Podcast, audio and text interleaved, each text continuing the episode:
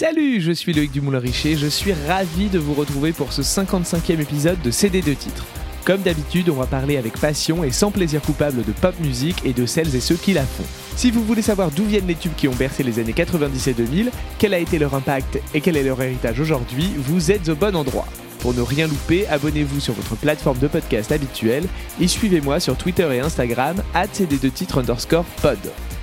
Merci d'être toujours là, ça fait longtemps, mais je suis très heureux de vous retrouver après quelques mois très chargés. Mais bon, vous savez, la vie, le travail, tout ça, nous voici réunis, c'est le plus important. L'événement pop culture de l'été, c'est sans conteste la sortie du film Barbie de Greta Gerwig avec Margot Robbie et Ryan Gosling dans les rôles principaux. À l'heure où j'écris cet épisode, je n'ai pas vu le film, je n'ai donc aucune idée de sa qualité. Peut-être que c'est une daube, peut-être que c'est un chef-d'œuvre, sûrement entre les deux, mais je laisse aux gens compétents le soin de décider. Ici, on parle musique des 90s et des années 2000, vous le savez, donc forcément, la sortie du film est l'occasion pour moi de vous parler d'un méga tube de 1997, porté par un quatuor scandinave, sorti de nulle part. Comment ce titre ultra kitsch mais pas si innocent qu'il n'y paraît a-t-il pris d'assaut le monde entier et reste aujourd'hui un classique des années 90 pourquoi le groupe a-t-il failli perdre gros à cause de ce titre? Quel lien y a-t-il entre la chanteuse du groupe Lini Nistrom et le girl band anglais Girls Aloud? Vous saurez tout ça en écoutant cet épisode consacré à Barbie Girl du groupe Aqua. En route pour le Barbie World, j'appuie sur play et c'est parti.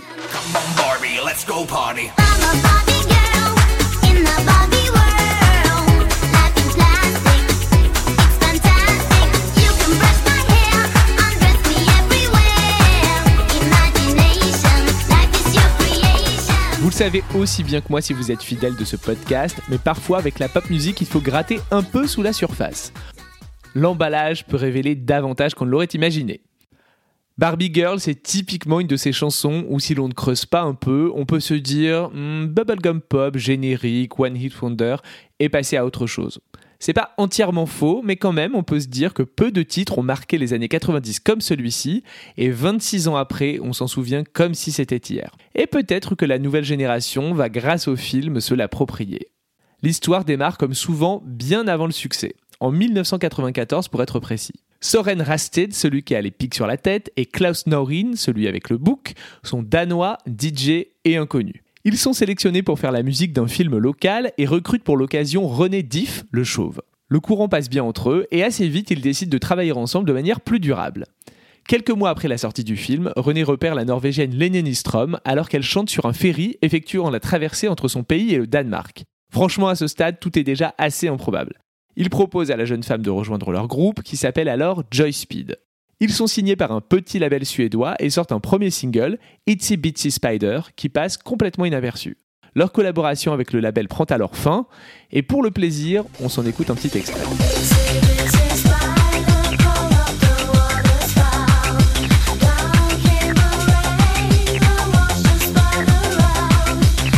J'imagine que vous avez reconnu la mélodie d'une comptine pour enfants, l'araignée Gypsy. Oui, c'est un choix de sample audacieux, je vous l'accorde, on a du mal à comprendre le projet, mais bon, il faut bien que jeunesse se passe. L'araignée gypsy monte à la gouttière, bien voilà la pluie, gypsy tombe par terre. Le groupe ne se laisse pas abattre par cette première déconvenue et accompagné par un nouveau manager, il se remet à composer. Leur nouvelle maquette attire l'attention d'Universal Music Danemark, qui offre au Quatuor un contrat après que celui-ci s'est renommé Aqua. Si on reste dans une musique qui pourrait sembler destinée à un très jeune public, le son s'affine et va permettre, grâce à un sens aigu de la mélodie, de viser plus large. Étonnamment, ce n'est pas Barbie Girl qui est identifié comme le tube à même de lancer le disque au niveau local. Les Danois découvrent d'abord Roses Are Red qui devient très vite un gros hit en Scandinavie en septembre 1996. C'est très Eurodance, dans la veine de ce qui se fait à l'époque, et les paroles font là encore appel à une comptine enfantine. Roses are red,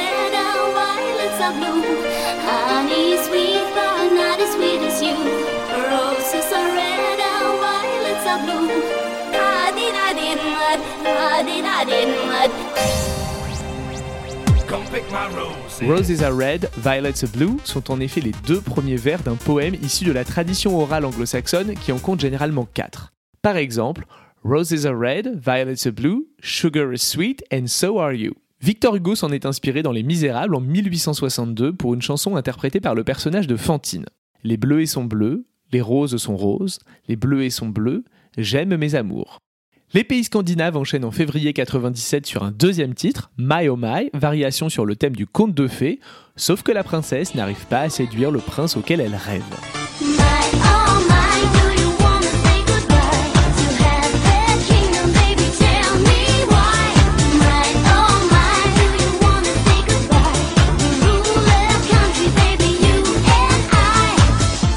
Le carton est encore plus important que pour le précédent et le disque d'or est atteint en 6 jours. Tout semble bloqué pour la sortie de l'album Aquarium le 26 mars 1997. En parallèle, Universal décide de tester le potentiel à l'export de sa nouvelle poule aux œufs d'or. Les bons résultats sur quelques territoires encouragent le label à voir grand. C'est Barbie Girl qui va permettre au groupe de conquérir le monde.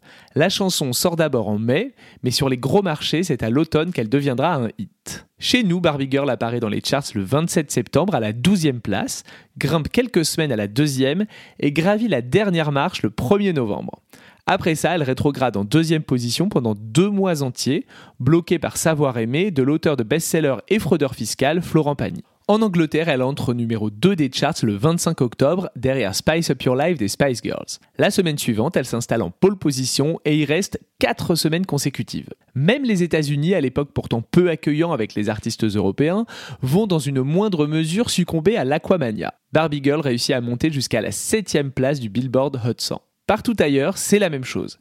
10 pays lui offriront la première place et la plupart le top 3.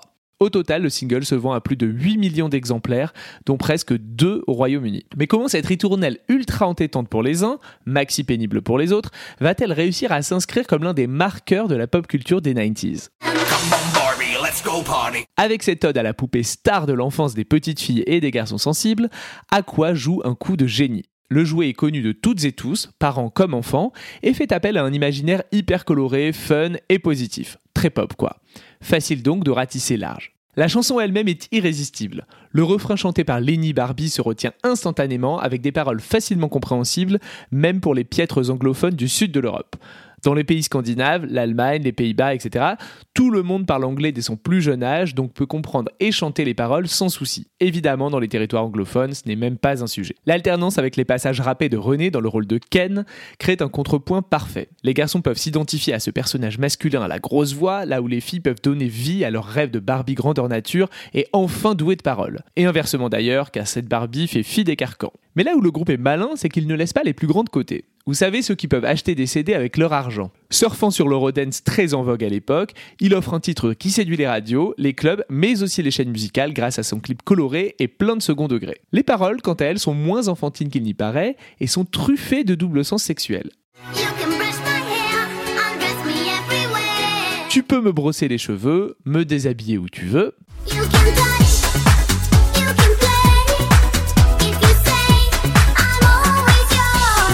peux toucher, tu peux jouer, pour toujours je t'appartiendrai. Une oreille innocente entend qu'on peut jouer avec ce super jouet comme on l'entend, qu'on peut lui faire vivre mille et une aventures et qu'il sera un compagnon de tous les jeux les plus imaginatifs. Un esprit plus aguerri y verra des allusions pas si cachées à la sexualité assumée de la blonde et de son boyfriend. Barbie, fille facile? C'est en tout cas ce qu'a compris Mattel, le fabricant de la poupée, qui ne va pas goûter que son icône asexuée soit dévoyée de la sorte. En septembre 1997, la firme américaine porte plainte pour violation de la marque. Ils n'ont pas trop aimé que la sage et consensuelle Barbie soit sexualisée à ce point et appelée blonde bimbo par le quatuor danois. Mattel considère que l'utilisation inappropriée de sa marque a porté atteinte à sa réputation.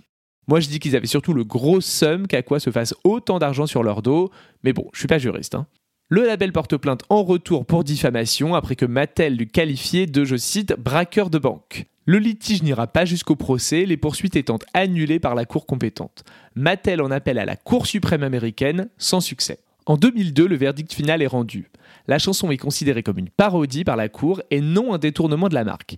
Elle est ainsi protégée. La plainte en diffamation est annulée elle aussi et le juge aura même ces mots The parties are advised to chill. Soit, il est conseillé aux deux parties de se détendre. Finalement, Mattel comprend que cette chanson a fait plus de bien que de mal à sa marque, puisqu'elle a contribué à la rendre plus cool et la replacer au cœur de la culture pop à une époque où l'hégémonie des jouets traditionnels commençait à souffrir de l'apparition de jeux plus modernes et attirants comme les consoles portables, les jouets électroniques et autres tendances furtives comme les POG ou les toupies. Mais Barbie restera toujours Barbie et intelligemment, son fabricant en a fait au fur et à mesure des années un jouet moins stéréotypé, plus féministe et enfin plus ouvert à la diversité.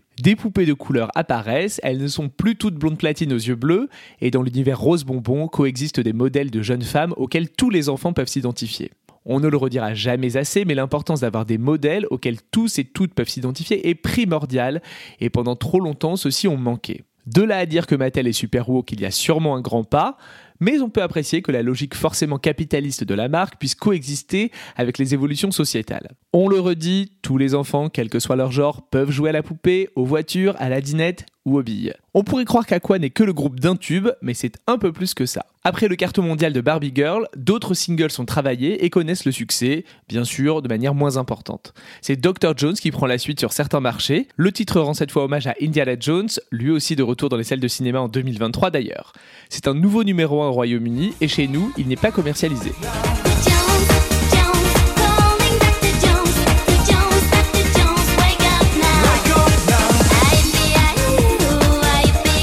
Les États-Unis, eux, enchaînent sur Lollipop, Candyman. Vous l'aurez deviné, une autre variation sur un sujet enfantin avec un sous-texte plus adulte. Pour vous la faire courte, le Candyman ne propose pas que des bonbons.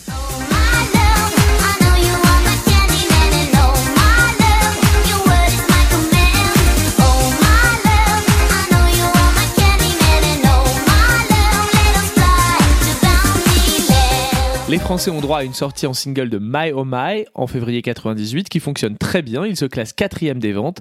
Ensuite c'est Lollipop, Candyman qui s'arrête à la 29e place.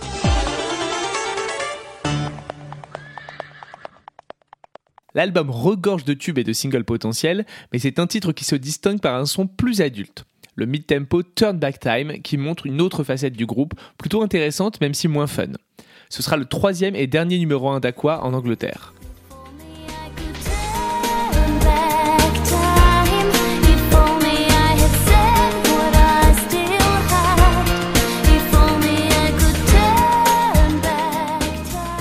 Après une tournée qui les mènera dans le monde entier, le groupe planche sur son deuxième album, dont on sait déjà qu'il aura du mal à égaler les performances du premier. Aquarius sort en février 2000, précédé du single Cartoon Heroes. Il n'a rien de déshonorant, mais clairement, le momentum est passé et le succès sans commune mesure avec celui d'avant. Au UK, c'est une décevante 7ème place, en France, c'est la 40e.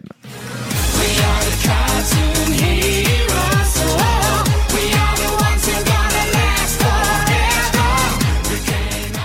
n'y aura qu'un autre single extrait de l'album UK, Around the World, celui-ci ayant rencontré un succès plutôt modeste.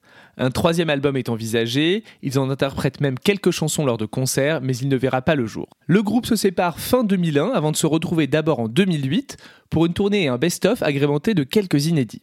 Ils remettent ça en 2011 avec l'album Megalomania, se reséparent et se remettent ensemble en 2016 pour des concerts, mais sans le membre fondateur Klaus Norin. Depuis, ils tournent toujours, profitant de la vague de nostalgie des 90s qui s'est emparée du monde. J'ai eu le plaisir de les voir en live début juin au festival Mighty Hoopla à Londres, et franchement j'ai été agréablement surpris.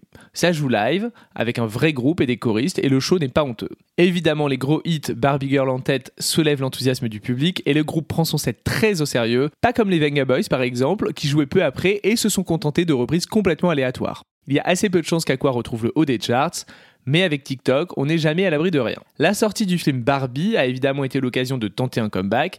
D'abord via un remix du DJ Tiesto, qui n'apporte strictement rien, et via bien sûr la BO du film. Aqua n'y apparaît pas à proprement parler, mais son hit est samplé sur la bouse qui réunit Nicki Minaj et Ice Spice, qui heureusement ne dure qu'une minute cinquante, largement suffisant. Ça s'appelle Barbie World. Stop And I'm bad like the Barbie. I'm a doll, but I still wanna party. Pink felt like I'm ready to bend. I'm a 10, so I pull in a Ken. Like Jazzy, Stacy, Nikki. All of the Barbies is pretty.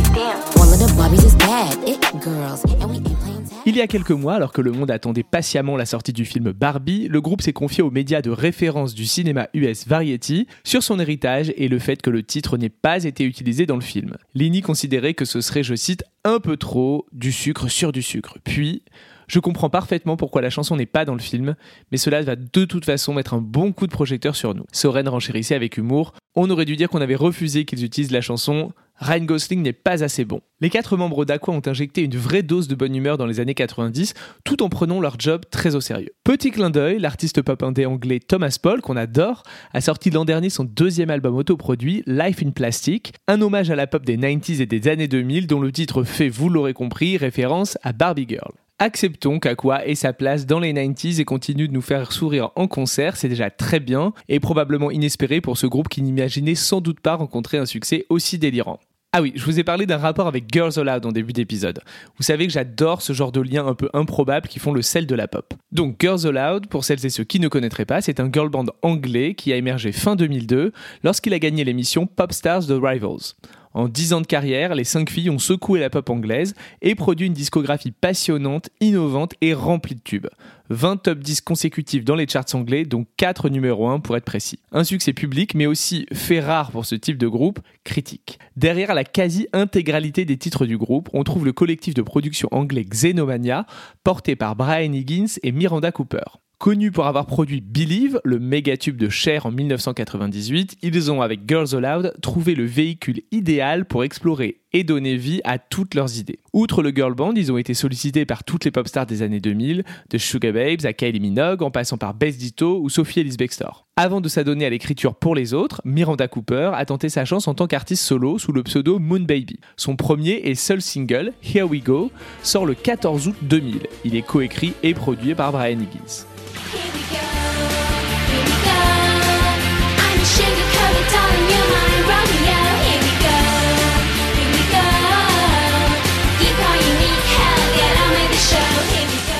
C'est un flop, le titre n'arrivant même pas à entrer dans le top 75 des ventes, qui signe la fin de la carrière solo de Cooper.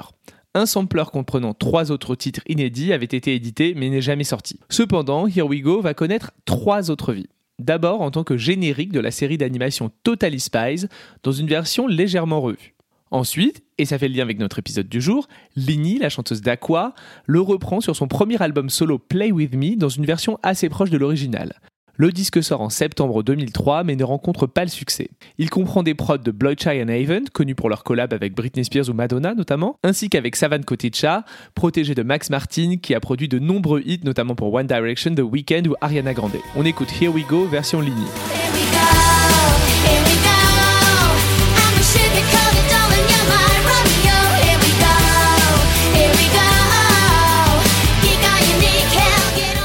Enfin, ce titre à la vie tumultueuse finit son parcours chez Girls Aloud. Chez Xenomania, rien ne se perd et tout se transforme. La chanson est donc enregistrée par le quintet pour son deuxième album, What Will the Neighbors Say, sorti en 2004.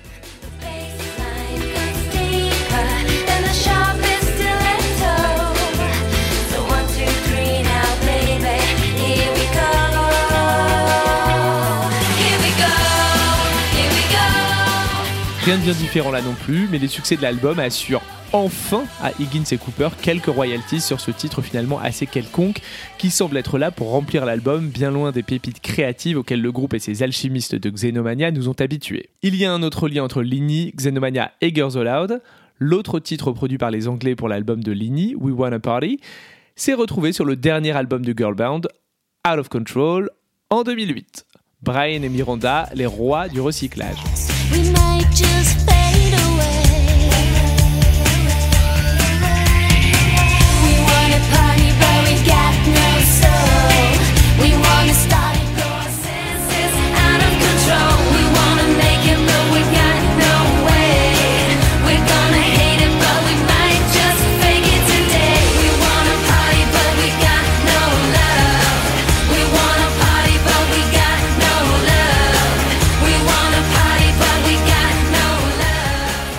propose de rester là pour aujourd'hui. J'ai été ravi de revenir vous faire une petite bise estivale avant de partir en vacances. On se retrouve à la rentrée avec deux interviews d'artistes iconiques et deux projets dont je peux pas encore vous parler mais qui vont être bien chouettes.